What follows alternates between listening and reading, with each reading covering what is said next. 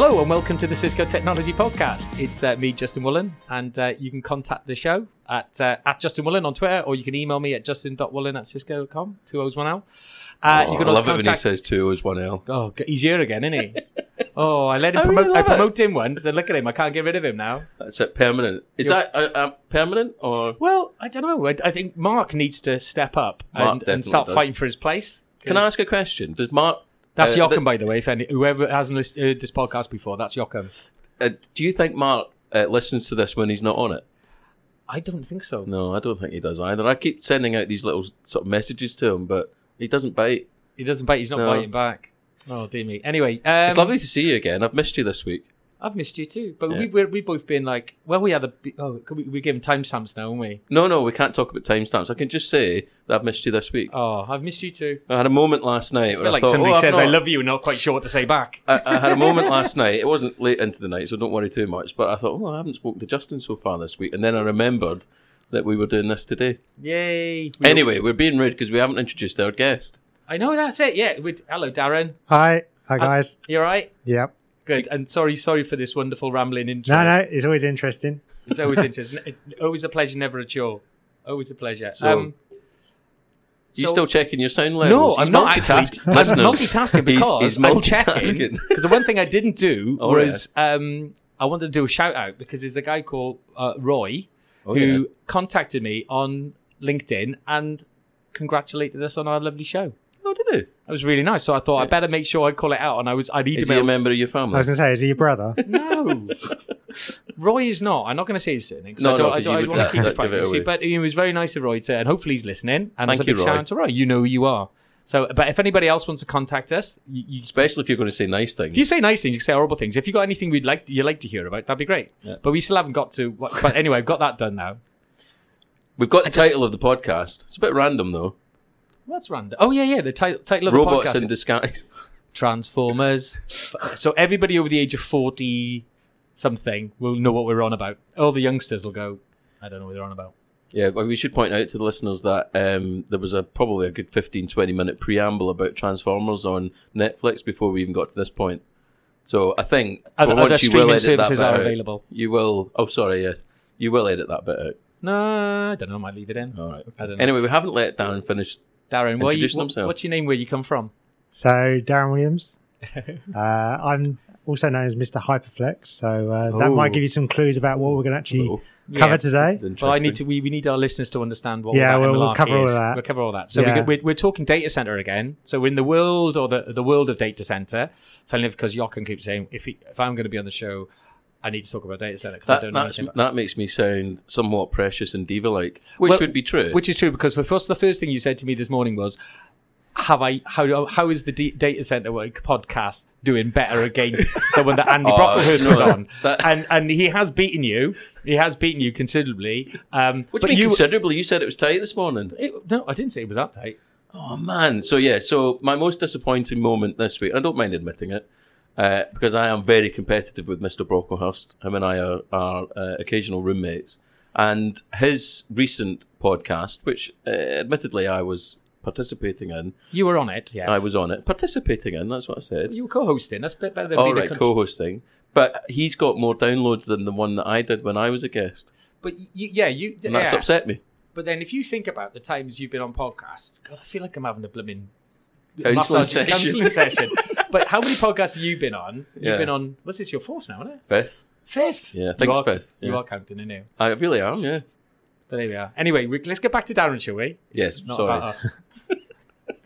so, Darren, um, we're here to talk about Hyperflex, but to open that out to people who who maybe don't even know what Hyperflex is, like I didn't about six, seven months ago, when when you taught me all about it, um, was it's it is I want to understand a bit more about what what is what what does Hyperflex, which is a, a is that our product name for something? Yeah, so that's the Cisco product name, but it basically it's hyper-converged so solution. hyperconverged. Yeah, yeah. So let's yeah. So let's try and Let's start there. let's start Yeah. there, shall we? So big buzzword, obviously. Yeah. Very hot topic. But in essence, it's all about trying to simplify what people have been doing in the data center for years.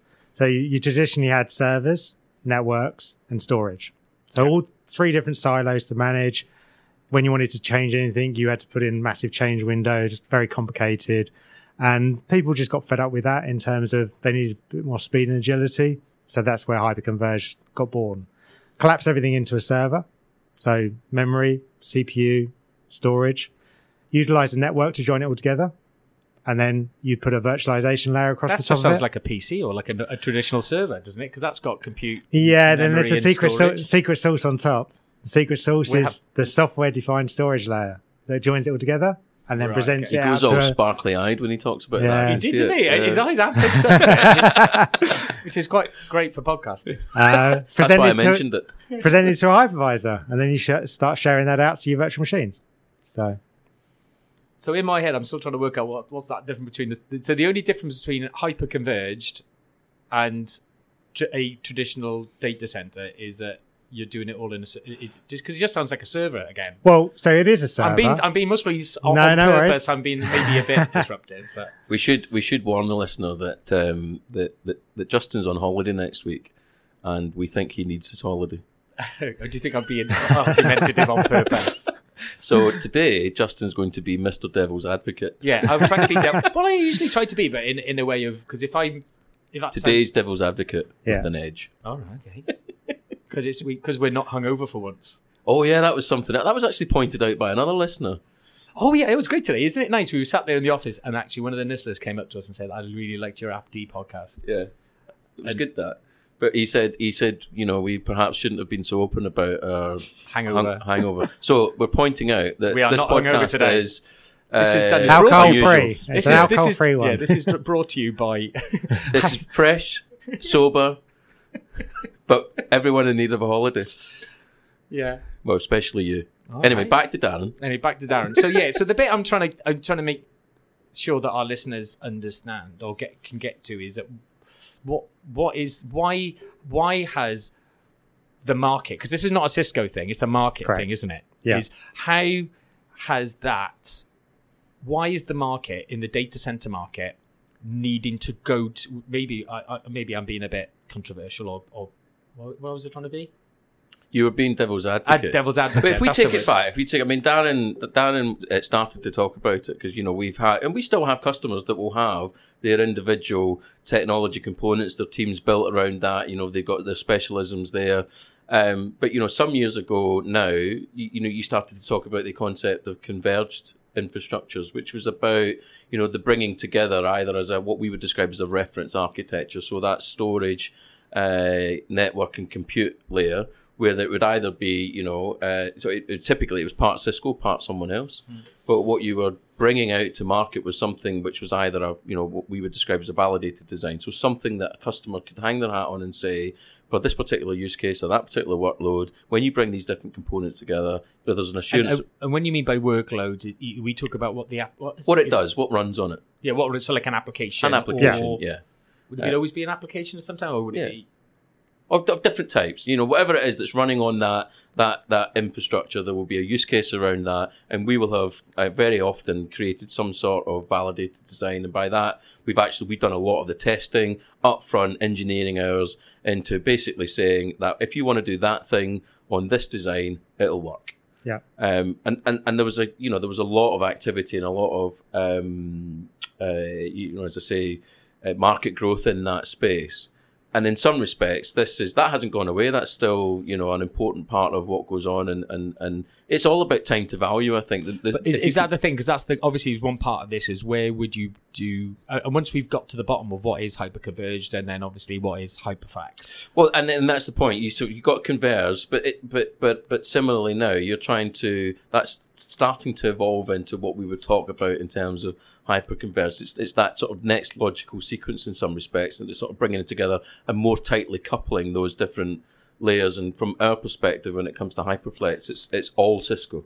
So in the in, in the sense, so if I was looking at a, a a converged infrastructure, it's about a robust, highly designed, highly tested infrastructure designed to host applications. And if you want belt and braces, and you want something that's solid and will, it's I won't say guaranteed. Can you have it? Well, Well, it- so in, yeah. so the whole point around the reference architecture and the, the what we call the Cisco validated design was to actually size and give you an understanding about if you built everything this way, you'd get these performance parameters. So people saw it as a safe pair of hands. It, again, it was a, a level of simplification away from build your own solutions, which people have got used to. So traditionally, you'd, you had some storage, you had a server, and then you'd attach those over the storage area network or a network, and there'd be levels of complexity that people just needed to understand and Mhm. manage. Converged architectures took some of that simplification and they gave it a, an easier way of being able to deploy an application for a customer and give them a knowing the end goal. So that was eight years ago. Things have moved on. There's levels now that people want to simplify even further, and that's where hyperconvergence comes in. So even f- so, we're just trying to make it further simplification for certain things, for certain kinds of workloads or, or So, applications. If you if you look at where we started with converged architectures, a lot of the workloads that we started with converged architectures have moved into hyperconverged, the likes of VDI, virtual server infrastructure, um, database workloads. There's only there's a, there's a there's a few that still traditionally would sit on a converged architecture. You're looking at if you really need sub millisecond latency, you'd be looking at a flash array. Um, if you what do you need by what's flash array? so not storage. all flash array. So we, where you've got you you think about your I, iPhone, you've got so, an SSD in there. Solid state drive, yeah. Yeah, in we there. don't do acronyms. You can do it once. Ah, and You have okay. to explain it, and Right. then, you can, then you can go back. Solid state drive. You, Yeah. you soon learn because he corrects you every single time. Yeah. I've noticed. I've got your number. right.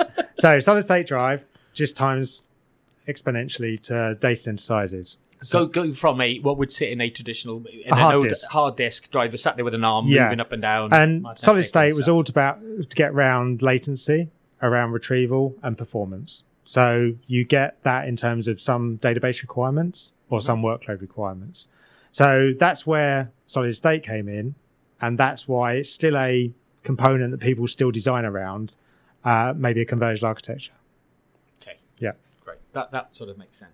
So what is it about so, so for this simplification of converged infrastructure, that's where the that's where Hyperflex fits in. Hyperconverged. Hyperconverged, sorry, we Yes. not to mention Hyperflex yet, do we? So that's what the We hyperconverged have. market. Yeah, all right, yeah. Yeah. So that's the hyperconverged market is looking at. So every the whole market or everyone who works and lives in Breeze data center is been looking for a solution of further simplification of how I can make this easier to just deploy certain kinds of workloads. I keep saying Correct. workloads, as Yeah. and I would say applications or something like that. I don't know. Is that But the they're interchangeable. yeah. Are they? That's fine. Mm. Because I don't. Then people go, "What's a workload?" And like, Uh, and the the other area where hyperconverged has grown from is traditionally people where they got fed up with converged or build your own solutions was when they wanted to stand up an application or a virtual machine, they go to the cloud. right. So they where they go to the cloud, Shadow IT gives you a lot of issues around sovereignty, compliance, just general But it's, so it's the ease of so it's the ease the ease that the cloud gave in the sense of I can quickly ro- spin up and run an application very quickly. Yeah, it's people are going. I'd like that, but I want it on an on-premise correct. in my own data center. And that's where Hyperconverged delivers. So Hyperconverged Right, okay. is a private cloud in element in terms of allows you that agility to say, I need a virtual machine standing up very quickly. You can do that under the hypervisor. And when you want to scale, that's where it then So when when you go back to your question around a server and the difference, that's where then you get a difference. That's the the difference. scale. It's the scale of how I, if I if I've got a server and and I'm, I'm sorry to be devil's advocate. I'm just trying to make sure i've got this right in my head. Is if I've got a server and I want to and I've done this, I have a hole in my ceiling because of this because I was in in nine nine years ago I was doing a I was doing I was dem- I was building a lab in my house and I put the server up into the loft because I was running ma- some Are management you software. really a geek? Yeah, I was. Are I was. I was a systems engineer once. Not a very good one, but I was a systems engineer once. And I was running a an application on there. It was basically it was a, it was a AAA server because I had to run upstairs and put more memory in and put more storage in. And it actually means I had to turn everything off, open the box up, put the more stuff in, close the box, fall through the ceiling, get laughed at by my wife. Um, Laughed. She laughed at me, yeah, because she literally. I think that my wife would have been doing something probably more than laughing. I don't. know, What would your wife do? If you've fallen through the, you just fallen through the loft. We, we need to move through move through this move, move, move through this topic. I know it's quite funny though, but, but uh, it's this the thing of that's where servers are static things, and but if in a hyper converged environment, I can go, I can very quickly add more storage, add more CPU. Is that what you're saying? Correct. So Right. you utilize multiple nodes and plug those together via the network and be able to extend. And a node be what would be a Server. node? A server. So it is it a server. So it is a server, but what you then do is So you with the secret sauce on it, the, The- so our special software. the hyperconverged software on top basically extends the resources from a server into a pool of resources. So it's it allows you to stack lots of pool stack whatever multiple servers together, make it look like one massive server because we got super mega software that sits over the top of that, and we'll explain that I'm sure later Correct. on. But Yeah. we'll sit over the top of that and allows you to then expand, contract. And if I just need more, if I need more. Um, do I have to buy another server with CPU compute, or do I can I buy? I just need more. Depends what you need, right? Yeah. It depends. It, you might need more capacity. You might need more uh, compute. So So, right, so could- capacity would be storage, Yeah. So if I need more storage, and I think that's what I mean. We'll get onto that. You, you Yeah. know, so we- am we I built- taking this the wrong way? Then we that's No, not on no. the So, you, so you're you're you're jumping ahead in terms of Oh my! a little it's bit, not like little you. bit. not like you to jump ahead. Remember, I mean, I think the basic premise for Yeah. all of this is that you know um, the the older, more traditional ways of doing things are a bit more complex. They're certainly more time consuming. They take longer, and anything that's more complex and time consuming uh, costs the business more. And you know, we all talk these days about the business demands. You know, are you know exponentially growing. The expectations and, and how on how quickly you do things are absolutely shortening.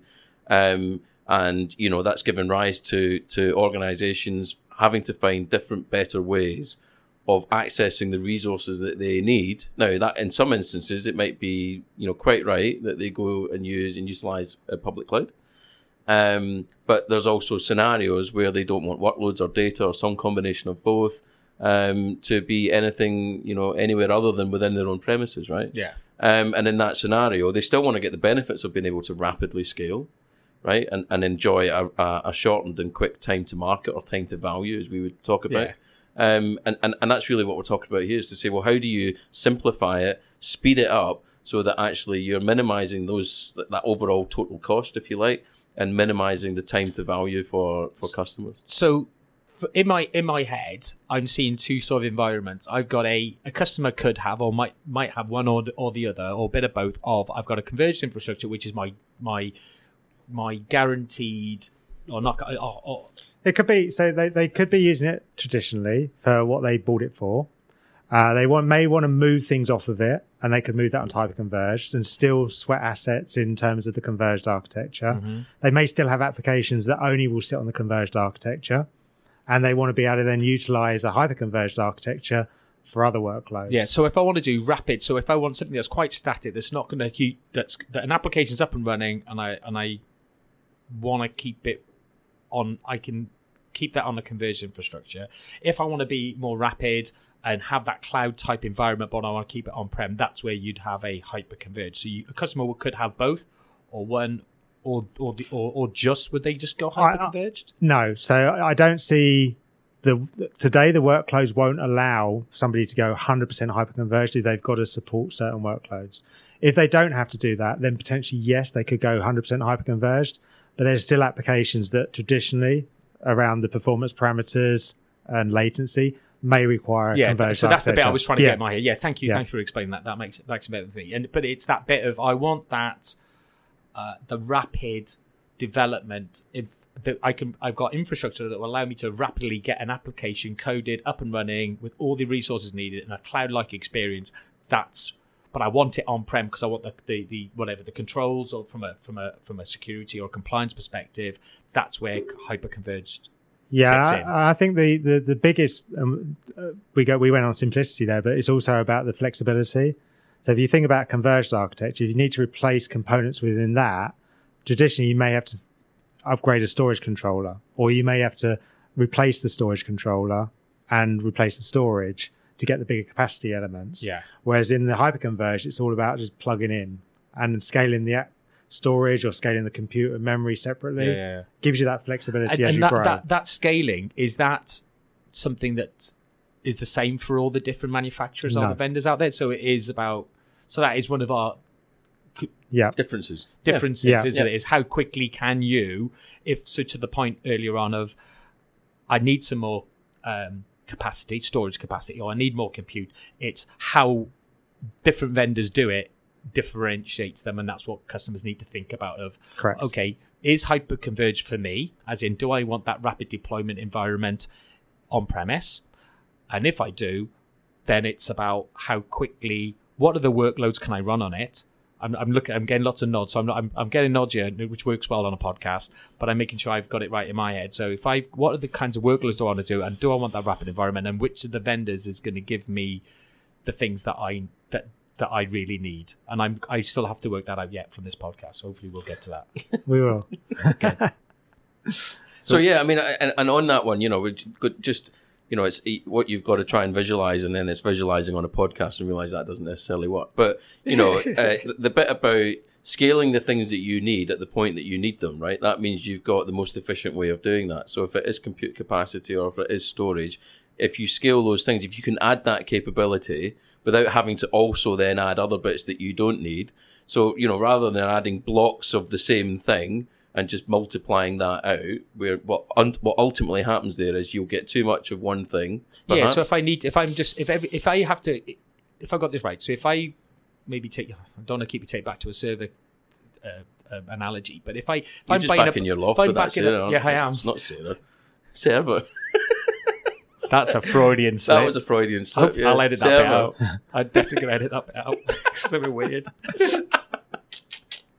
um, but it is. It's that bit of going adding more, adding adding another box, another server with with, it, with a, a fixed amount of compute, a fixed amount of storage, a fixed amount of of, of of of RAM. Of then going right. That's but I'm keep adding. But I don't need more storage. I just needed more capacity. And what, so that's what you're saying. I'm going to Yeah. end up with too much of something that I don't need. Yes. Yeah. And it's, it's actually I want to buy what I want. Yeah, inefficiency. Yeah. So that's that's that's Yeah. something to think about as well. And remember, you know, where, you know, I, I mean, when Cisco entered the compute market, we, we're, we're back to servers here, but when we entered the compute market, um, you know, at that time and when we launched UCS, I mean, you know, that was a, as a has been a very well established market for Eight however years? long. Eight- eight, nine Nine years ago now. Yeah, yeah. Um, I did bump into a customer back back in November last year who said I didn't even know Cisco made servers. Yeah. Well, that's the sort not of thing sa- that the podcast can help, isn't Yeah, it? Yeah. If you didn't know, we make servers, yes, we do. and we've moved on and we sell other things now. Um, but the point there was at the time, you know, you had established players in the market, you know, big vendors, but because you come at it from having a different way of approaching it and you're trying to tackle the problems that we know cu- customers have got, that's what, you know, that's what essentially fueled in, in, in, in many respects the success of UCS.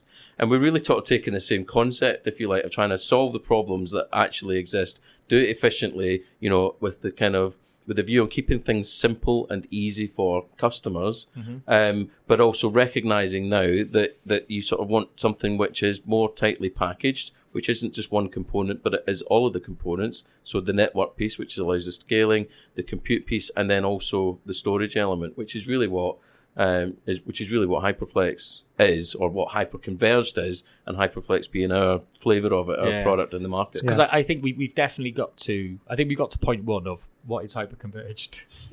Well, no, we've jumped about because you brought up Hyperflex, which is point number five on our, uh, you know, Okay. diligently typed up When- script when that's I- on the board. Yeah, yeah. Okay. Type, Uh, it's So do actually it- it's hieroglyphics because it's me that wrote it up. So we've got. I think we've we've definitely. T- I think we. Yeah. For me, in my mind, I can I can understand what hyperconverged is and why people would con- and customers would consider it. Consider it. It's about now what is our flavor of hyperconverged, which is Hyperflex. Hyperflex. So, so if you if you think around what others have done around hyperconvergence, they they had the idea around simplicity in the server. So they created the server appliance, and they would then plug those together over a network. The challenge is they didn't include the network in their simplification. So where we learn and what we've done for the past nine years around UCS is to make sure the server is integral to the server workload. So you could then get predictability, low latency, and performance when you're connecting nodes together, and the virtualization that we also have with UCS to try and make things transparent in terms of hardware back into an application. So, What does all- that mean? Can you explain that a bit? Okay, so I did glaze a bit. I mean, I'm not quite sure what he's on about now. server profiles is what we call them. Yeah. It allows you to abstract the hardware into a virtualization layer. You can then make a profile for an application. Now, what that means is, like your iPhone, if you've got an iPhone. I do have a, an iPhone. Other phones are available. You typically replace it every year, 18 months, depends how much of a fanboy you are. I'm, I'm on three years at the moment. Okay, right. So, You're an asset Well, what, what do you do? You plug it into iTunes. I've, I've added I've added a, a I plug it into a, yeah go on yeah, and you download all your content onto your new phone, Yeah. and it appears like your old phone. oh So that's what UCS does. So you can do that to a server. You take the hardware ide- identity away from the server. So if you want to then repeat, uh, they, they you download just type of ba- application. Yeah, so you basically so if I got this right, so I have my iTunes profile for, for Justin, and doesn't matter. I, I, I'm not tying it to any phone now. So as every year or every every so every time I want to change my hardware, my experience stays the same Correct. or gets better because I got quicker, faster Correct. stuff. So, so for instance, in, in terms of a UCS server, if you had um, a failure and say the motherboard went, typically on a, a traditional solution, you'd have to make sure that when you plugged in the new server, you made the application aware of the new hardware. So you may change the worldwide name for if it's a um, storage um, area network that it's going to go over, the MAC address, uh, or some of the drivers. So yeah, you'd, you'd have to manually link the application to say here's your new server that you're running on where Yeah. and, and you have to do that manually where Yeah. unlike if you talk about the iphone analogies i plug it in i it just downloads my whole everything all, all Yeah. over again and, I- Profile. yeah, and that's what profile. UCS does. So in terms of UCS, we'll virtualize that hardware, so you don't actually present the physical elements into the application. right okay So you have a failure, you drop down the um, server profile on top of that new server, and it'll inherit all of the virtualization from the failed server, and then it'd be transparent to the application. And that goes down to the network. So is that so in hyper in, in our hyperflex in hyperflex we're able to have a profile that totally Correct. that does not tied to any hardware at all and in, Well, so there, there, there's two bits around the, the benefits we get around what we've done with the UCS elements. Is in terms of the simplification of things, is it gives us that predictability of performance where we can make use of the network. right okay so the predictably performance is a big thing then We it? Yeah. should probably just point. We should just, just to make it clear that in terms of the compute part of Hyperflex, that is UCS. it's, Yeah. it's just a Right. it's a It's a UCS server. It's a UCS server. It's Yeah. the magic software that sits over the top and as well. yeah. Now within that network, Which we will talk about this magic software. We will get there eventually. um, so the, the fabric interconnects, which connect those servers together, allow us to move traffic, storage traffic between the nodes, which is different to everybody else's because they will try and stay on the node where their virtual machine is to try and guarantee performance because they don't. Oh, right, okay. So the so all the other vendors out there still use servers, and but have their software over them. And the difference is because it we we make our own servers and we have our special software. We're able to spread that workload over multiple different servers and make it and guarantee performance again. In very high level, yes. When you Okay. get down to the weeds, they'll all. I don't think ar- we do weeds in this ah, podcast. Okay. They'll all argue they do similar to what we do, but what we do is because we have that distribution of our data throughout the whole architecture. And is that because of the fabric? In, so is making use of the fabric interconnects. and the fabric connect is the network part of it, correct. which we Yeah.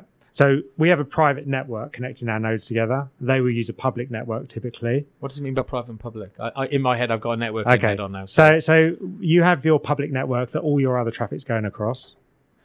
You then plug in two top of the rack switches for other they will join the public network. yeah, Whereas ours, the fabric interconnects, they have northbound into the network, but everything southbound is a private network. So anything within the Hyperflex node, not node, Cluster. node, cl- cluster, sorry, Yeah. in the Hyperflex cluster, that traffic just stays within there, and we don't worry about it. It- It's not going to impact the Correct. The, the I wouldn't say the, the public network, but obviously you have different different talks in different ways of speaking in data center land.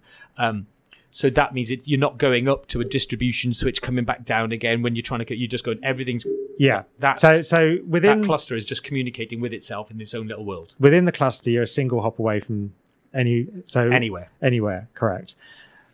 That gives you major benefits in terms of we can do things at the network level that then are transparent to I call it the public network. We'll call it whatever you want. I don't know. Um, but say, for instance, um, IPv6 multicast or Crikey. jumbo frames, um, th- those type of technologies that may have an impact on the main part of the network and vice versa. If you're doing something in the main part of the network, like a spanning tree update, you typically could affect a traditional approach around hyperconvergence because that's part of the main network. Whereas if you do a spanning tree update and you've got hyperflex in and the FIs, it's transparent. FIs? Fabric interconnects. Yeah. Fabric interconnects. Yeah. You can say FI from now on. So Is that allowed from now on? from now on. From now yeah. on, because we've explained Yeah. it. You've allowed us. Yeah.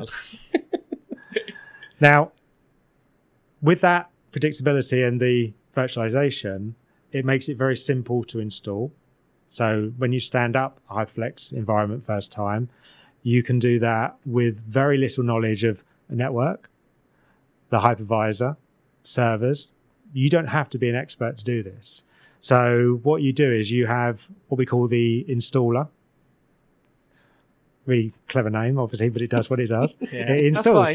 So you you plug into a little bit of information around your credentials, how to get into the Fabric interconnects, and your credentials, how to get into the hypervisor. Give it a bit more IP information that you need, and it will then go away and do everything you need to build the network, down to what VLANs you need, uh, the virtual network interface cards or VNICs, uh, all of that around the network. It'll put in what policies it needs around jumbo frames and those type of things. Again, transparent to you. You don't need to be doing any of this. It'll then move on to the servers. Make sure the servers have got the right firmware, drivers, virtualize all the hardware. Then go into the hypervisor and then set up the cluster ready for the data store. Now, in a three node cluster, that's all done and dusted in 35 minutes.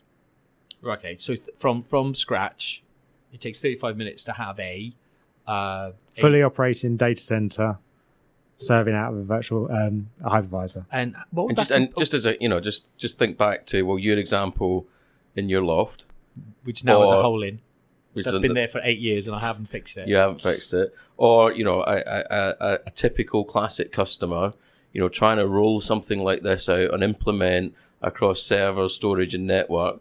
There's a degree of complexity, and there's certainly a degree of time that that takes that you'd probably measure uh, typically in weeks and months, not minutes. And that, that's that example there of going from weeks and months to something, you know, in that scenario that Dan has just described, in just over half an hour. And how does that compare to a cloud environment? To be devil's advocate. So cloud environment has to be there in the first place. Obviously, you've you've got a So, level. so of, if I'm if I'm trying to compare now, so I, I, I a developer goes, I need to to get this workload application up and running. I need some. Okay, so if you're comparing apples with apples, uh, Well, it's not. It might, and if, it's No, no. to say if it's not apples for no, apples, no, that's fine. no. But if you're comparing apples for apples, Hyperflex is already present, and the Yeah. cloud's already present. Yeah. So you're talking public or private cloud. Yeah. they're already present. It then becomes down to how you orchestrate. So you like you, you utilize something like a UCS director uh, to orchestrate a workload into Hyperflex or into the public cloud. Mhm. The orchestration is the important bit there, which will make it the same or very similar experience for a developer. Now, in terms of the actual hardware that we have and what a public cloud has, that's pretty much transparent or irrelevant to a developer. They don't care. Yeah, that's a bit. So Yeah. if, if I'm just trying to say, so that half an hour that you said, I'm just thinking in the in the real world. If I was going to go and say, right, I need the same amount of compute and storage from Yeah, of- but, but remember what we've done there is that that that's essentially that's that environment stood up. So that's standing up an environment. Yeah. To provision um, some resource for a particular request, whether it's developer, whoever's made that, that again, that's that's different because we're trying to, uh, in some respects, you know, at the end of the day, you know, developers will go to the cloud because there's you know uh, a fairly rich you know uh, tool set that they can use across multiple levels of what they've got to of what they've got to try and do but there are reasons why organizationally you might not want to constantly stay within the public cloud environment for workload reasons sovereignty data etc Yeah, yeah, yeah, so there, so there are those so it's reasons not really like for like, really, because so it's not necessarily like for like, but what you're trying to do is you're trying to, in some respects, mimic that experience, right? So so give it the same sort of look and feel. Uh, in terms of provisioning, you know, there should eh, it, you know you want to make it as quick or, eh, or or or quicker to provision resources from within your private cloud, you know, relative to your public cloud, right? Mm-hmm. So if you want to spin up a virtual machine, there should be no difference in how long that takes. Uh, when you're in a private environment versus a public environment, and I think that's the point because what we're saying here is if you did that before and you were trying to order some resources, that could be something that might take quite a long time. Yeah. Um, now you're saying within that, you know, Hyperflex environment, and because of the software that sits on top, that now becomes much much quicker, and you know, on a par or in some cases better than what you might get if you're utilizing public cloud. Remember that the reality is for most of our customers, you know, probably 90 plus percent, if you believe what the analysts say, you know, they're going to be utilizing both. Yeah. You know, Yeah, it's yeah, not yeah. It's not one or the the bit, other, yeah. it's both, Yeah. right? yeah, and that's the one thing. Sort of not being a data center person, I can sort of look at that. And go, You don't need to apologize for that. I mean, No, you know, know, I, did, I didn't apologize. I said that because oh, did I? But you sounded quite apologetic, and I thought, not- you know, in the same way that you've, you know, steadily over the course of the last five podcasts, I've, I've become you know, promoted into uh, from the one-time guest stand-in co-host to now the occasional guest stand-in backup co-host. So I really feel that I've progressed. Yeah. In that same time, you've also become, you know, more into the DC fold, and, Indoctrinated. Well, and we we- used to, funnily enough, when, when and we Mark- love you for it. And Mark Jackson be security, security, security. I've got data center, data center, which is great, and I'll always make sure the network. Gets By the time out. this is all done, you're just going to be so valuable out in the marketplace, Justin. You I mean, you'll name be. your own price. I doubt it. Thrupp tape me for those old people out there. So, um, so getting back to it, so the the Hyperflex, the difference is ours is one about the Fabric Internet and the way that uh, uh, that will allows you to um, keep that traffic within inside your cluster. That's one of the differences. That's one of the differences. Yeah. That's only one. I hadn't got that. There's there, there are other ones.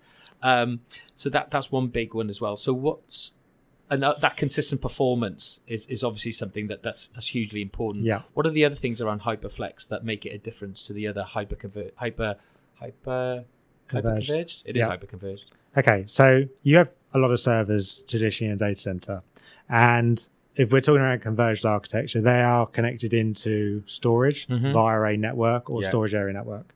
Now, there may be things where you're looking at a workload that maybe for 10 months of the year, it is sitting fairly not doing a lot. and You don't need a lot of compute for it. Think about a POS solution. Uh, that'll be a, a Point of point of sale. sale. Yeah. There you go.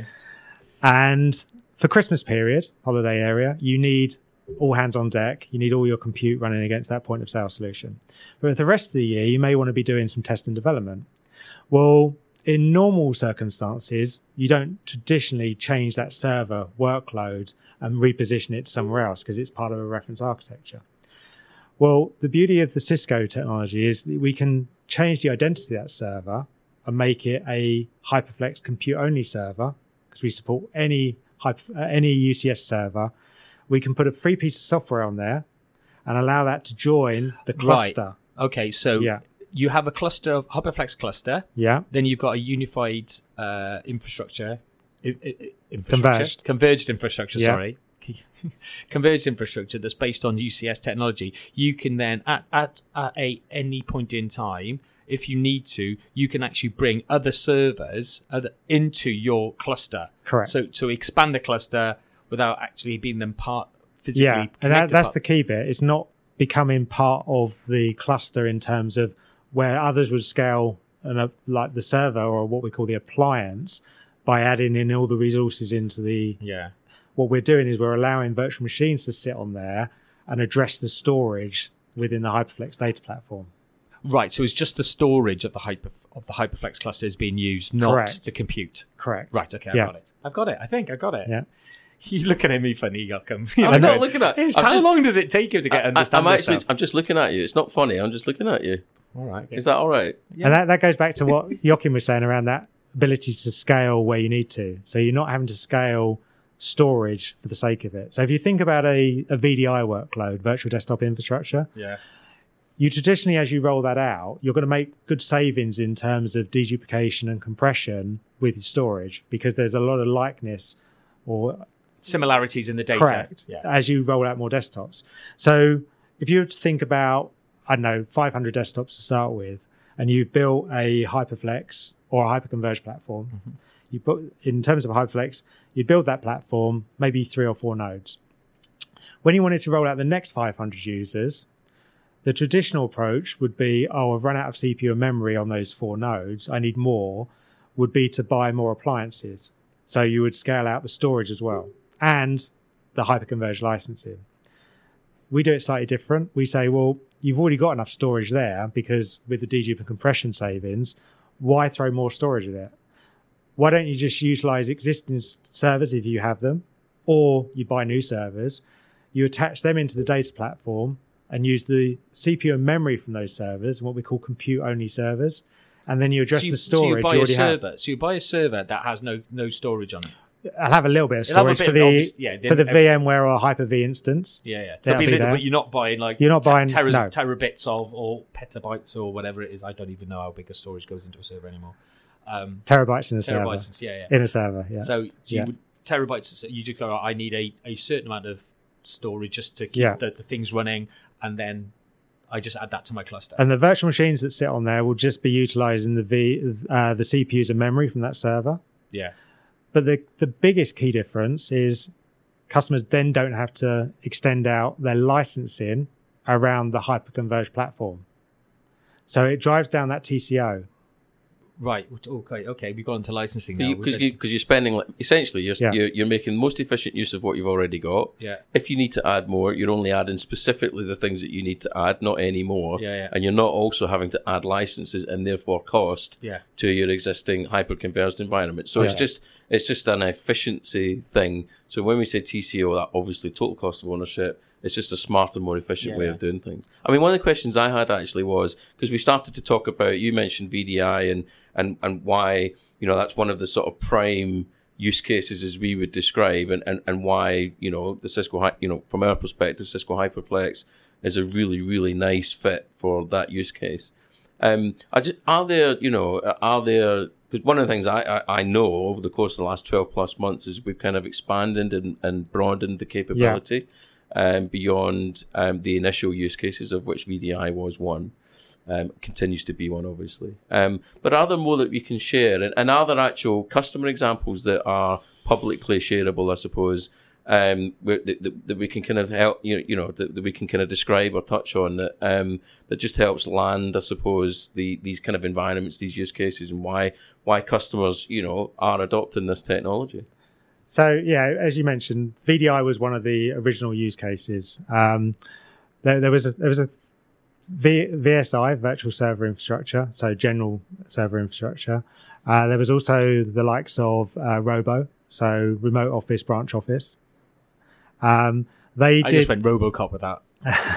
Oh well, I was back to robots in disguise. Oh, you see, Yeah. you've done Transformers and RoboCop. Excellent. So Robo, Yeah. Okay. so so when we first started, it was it was around those type of workflows where we created the CVDs and the white papers to give customers the experience of what the architecture and the workloads that were suitable for hyperconvergence. Then we've made again as we have tight links with the hardware because of UCS.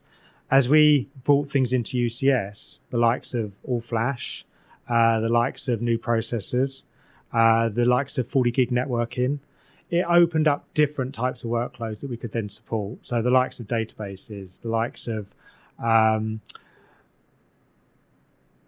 even bigger footprints of VDI Yeah. uh, and those type of things. yeah. So expand the size of the clusters, but also the performance. And where we have that predictability in performance, as we grow clusters, we then get that linearity in performance, but it's a very tight band into all virtual machines within the environment. So that, that's good for the, the predictability. So when we started out, the likes of um, VDI uh, ex- examples, the likes of Bank am Bellevue in Switzerland, they had a, a headache where they were trying to virtualize their trading desktops. So they were replacing traditional workstations um, or PCs with everything running on the PC. They then moved to HyperFlex um, two years ago when we first uh, launched the product and have since upgraded into even more um, technology for more uh, desktops. And they've gone from when we initially, when they bought was a, hybrid. So, so they, they've done the traditional, what we've seen a lot of people buy into the technology, either expand or update with new technologies to increase the different workloads they can support. you know, within their VDI environment, they'd kind of gone from a scenario where the, the, the teams were coming in in the morning, switching on, you know, their their workstation or their, you know, and then going away and getting a cup of tea because it took 20 minutes to warm up. And they'd gone from that 20 minutes uh, to now being less than a minute to get that environment and get that workstation up and running, um, which is clearly a fantastic productivity gain, right? Although the, the, the, partly the individuals are now complaining that they don't have time to go and get their cup of tea in the morning. So, you know, Okay. it's give to get, isn't it? So, from a um, differentiators of, of what Hyperflex is good at, one is around performance and scale because of the, the Fabric Interconnect and allows you to do that. One other bit is the ability to expand, have the storage part of it be part of a um, converged infrastructure on a on a, a as a, a At a server level, at the server level. Yeah. Uh, the ability to add compute, uh, compute only, so you're not having to buy storage when I don't need it. I only buy the compute and the RAM when I need it um, to, to grow my clus- to grow my cluster. Are there other things that are okay? Brilliant. Is is there, are there any other ones? There's lots more of it. I know We've that, only got an hour. biggest- we've got an hour and we've been going for an hour. So Uh, big ones. Um, so, in terms of the interaction into the further parts of Cisco, uh, the likes of Cloud Center. Not sure if you covered Cloud Center on the podcast before. we've mentioned it. Okay, so this goes back to the multi cloud, or we haven't mentioned multi cloud, but this goes back to when people have private and public or multiple publics. We call that the multi cloud. All about being able to make decisions around where you want your applications be placed, depending on your requirements. So, Cloud Center will allow you to move it from public back into private, or vice versa, or public to public. Really makes it nice and easy and gives you that ability to have the choice of where you want things housed, a for maybe design purposes or security, but also if it's public, maybe maybe down to cost. You may have better terms in AWS than Azure or Google, and being able to move things around very easily. That's key for customers. When you then start thinking around how you want to look at the application, uh, if you're looking at um, containers and the likes of microservices, we can utilize App Dynamics to be able to then look at the application and make decisions around the application in that multi-cloud environment. Again, key bits included in hyperconvergence with Hyperflex is that private element. And then you've got CWOM, which is um, Cisco Workload. optimization manager. manager. Yeah. See, I told you, DC indoctrination. Yeah. That allows you then to move things around either automatically by CWOM, they can learn and do it themselves, or they can instruct you. But it gets the best out of your infrastructure in terms of the virtual machine requirements. It may say you've got underutilization on certain parts of your, your servers. You may want to move things together or move things around. And that's all, again, built into the multi cloud element of Cisco with Hyperflex, giving you just more experience around how you want to do things. Okay. One thing has come to mind is in this cluster, what Yeah. happens if one of your servers in the cluster fails? Good question.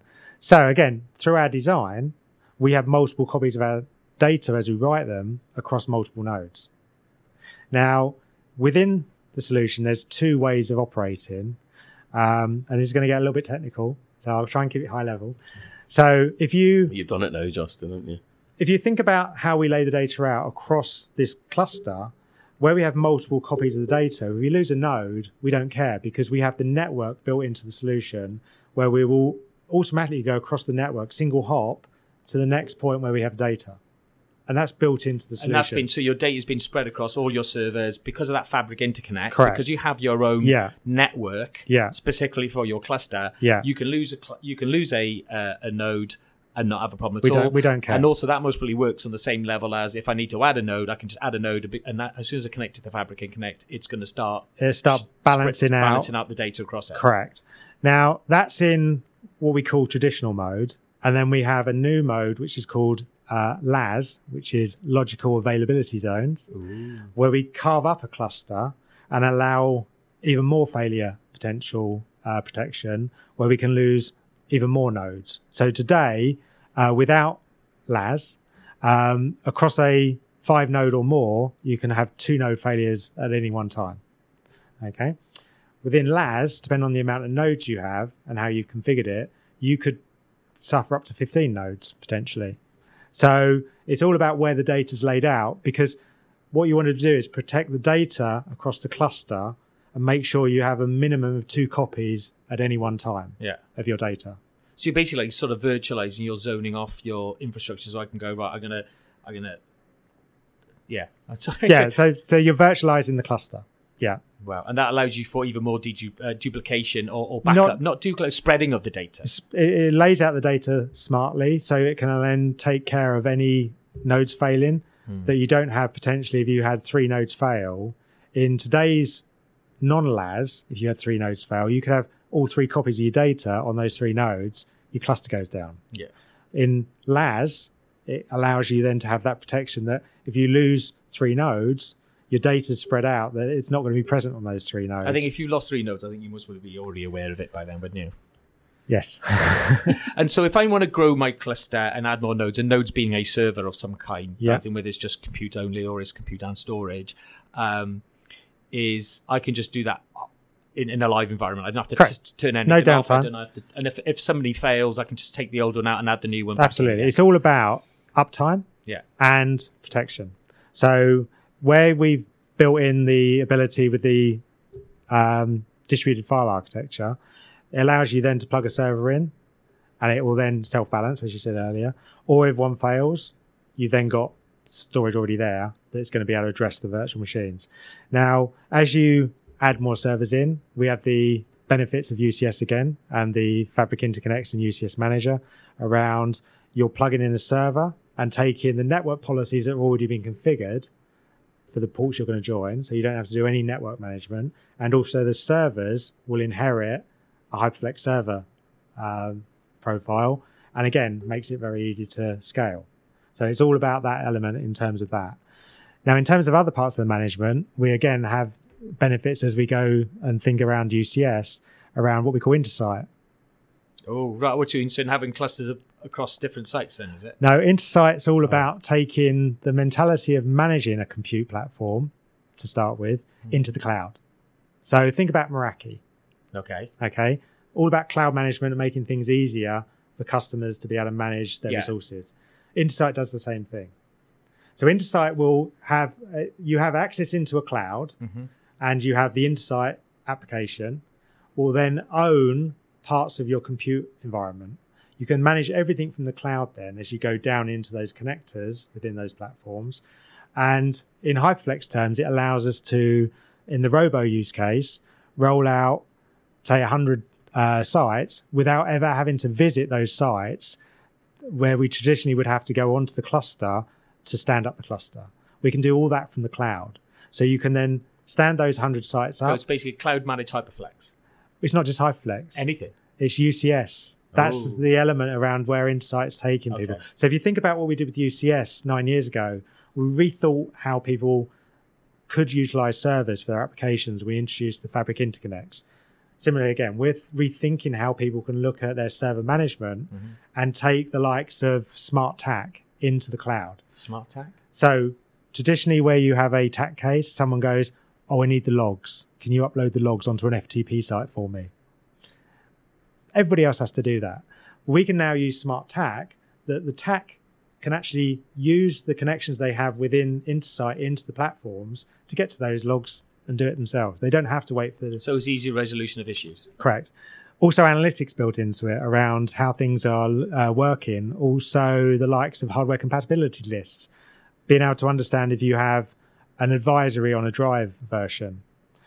You would traditionally have to go through every server to work out have I got this problem. It's a bit of a uh, problem today within smart uh, within uh, Intersight. Everything's known within Intersight because you you've got that connection within the hardware layer. I'll be able to tell you you've got eight servers that have got this drive you need to go and do something about it. Do you want me to do it for you?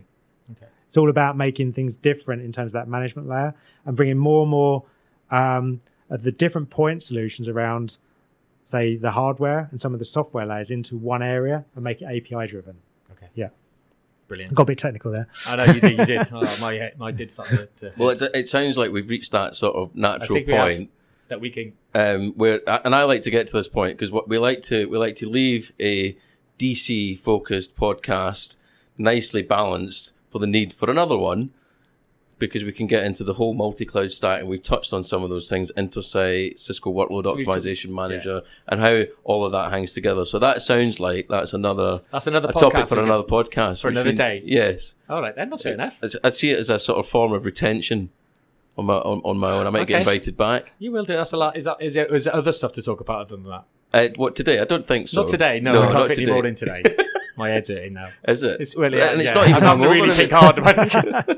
So hopefully the listeners aren't doing the same. No, no, but no. Look, I- I- you know, and I think that's the point. You know, this is this this is a big and important part of our, you know, what what, what we talk to customers about. Yeah. But there's other layers of it, obviously, that are all linked and integrated, etc. Okay. So they're definitely topic for another day. And, and a lot of what we've discussed here, you can easily go and find on our website. Yeah, yeah. So Yeah. where- Yeah. yeah, where would they go for that then? Uh, Cisco.com forward slash go forward slash hyperflex. Okay. Nice and simple URL. uh, some new, brand new uh, case studies and different things like that on there to for, for people to Yeah. read too. So, So uh, thanks very much, Darren, for today. No problem. Thanks, Joachim, again Yeah. for being you, you, permanent co-host stand-in. you almost said that like you meant it. I do. Of course, I mean it. Oh, thanks. Shut up.